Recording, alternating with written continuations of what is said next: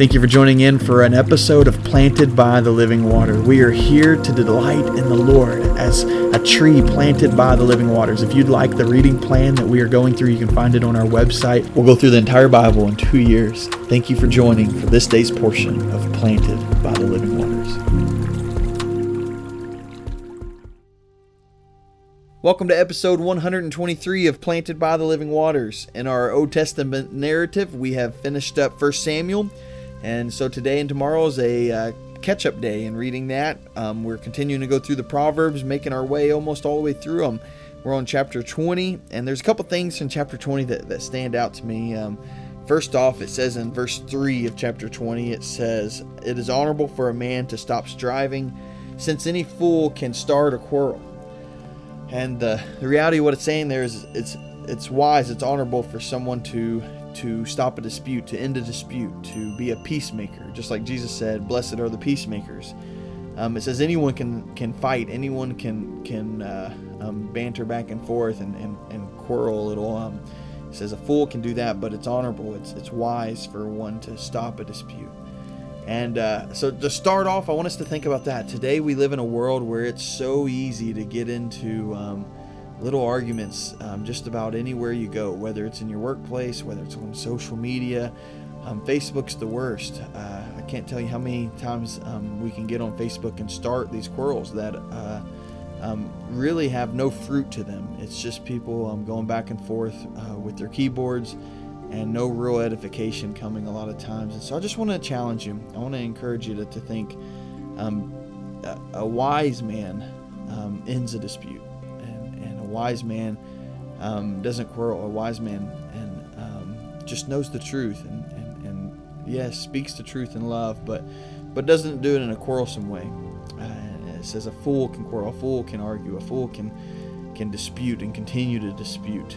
But may we not be a fool. May we be wise and and be a peacemaker. And uh, that doesn't mean forsake truth, uh, to to pursue truth, but be a peacemaker in the midst of that.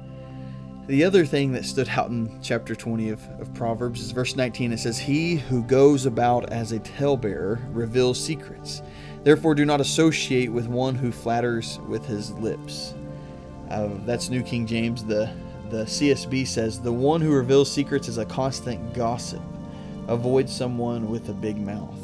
And so, just in the same light of, of those who quarrel, um, those who gossip, uh, let, us let's be warned of, of being around those who gossip. This is so important for us as a church as we come together. Um, Satan's uh, first first foot in the door is gossip. I truly believe that. Um, as we uh, uh see um, people start allowing Satan to, to, to really make movement. And it, it happens um, each time by by someone just sharing gossip. And uh, and then it not being shut down and then that gossip shared. And then all of a sudden we have um, all of this going around the church. Hurt feelings happen splits happen and and uh, people blow up and get mad. And, and it all starts with someone who like it says here one who flatters with his lips one who gossips and uh, says uh, avoid them um, avoid someone with a, a big mouth. The one who reveals secrets is a constant gossip. And the reason that's important is because there's there's there's confidentiality and, and, and in a good way we're, we're to, to be confident with one another and be each other's confidence that, that we can invest in one another and grow in one another. That's not the sake of keeping a secret for, for an evil purpose but for a good purpose. Um, we, we know someone's struggling we pray with them and we encourage them and, and we see them fighting it. And, and we don't spread it for the sake of, of lifting ourselves up and tearing them down. We, uh, we, we don't gossip. And so I just want to challenge you today as you start your day or you're in the midst of your day. Um, I want to challenge you first off to think about how you can be a peacemaker. Is there an argument? Is there a quarrel? Is there something going on in your life that you just simply need to end? Um, you've been caught up in it too long and you just simply need to say, okay, Lord, um, this is truly yours right now. I'm, I'm, I'm done with it. I want to be a peacemaker, Lord. Maybe that's what you do today. And then the second thing is, is, is are you getting caught up in gossip? Are you finding yourself, and, and I say this to every one of us because every one of us can struggle with this. It's so easy to get caught up in gossip because um, it, it, it, it's just the world we live in, and um, it's like I said, it's Satan's favorite tool, one of his favorite tools. And so, um, challenge yourself to to not listen to gossip. Challenge yourself to not be one who gossips, and and that we would um, pray for the unity and protection of, of our church always.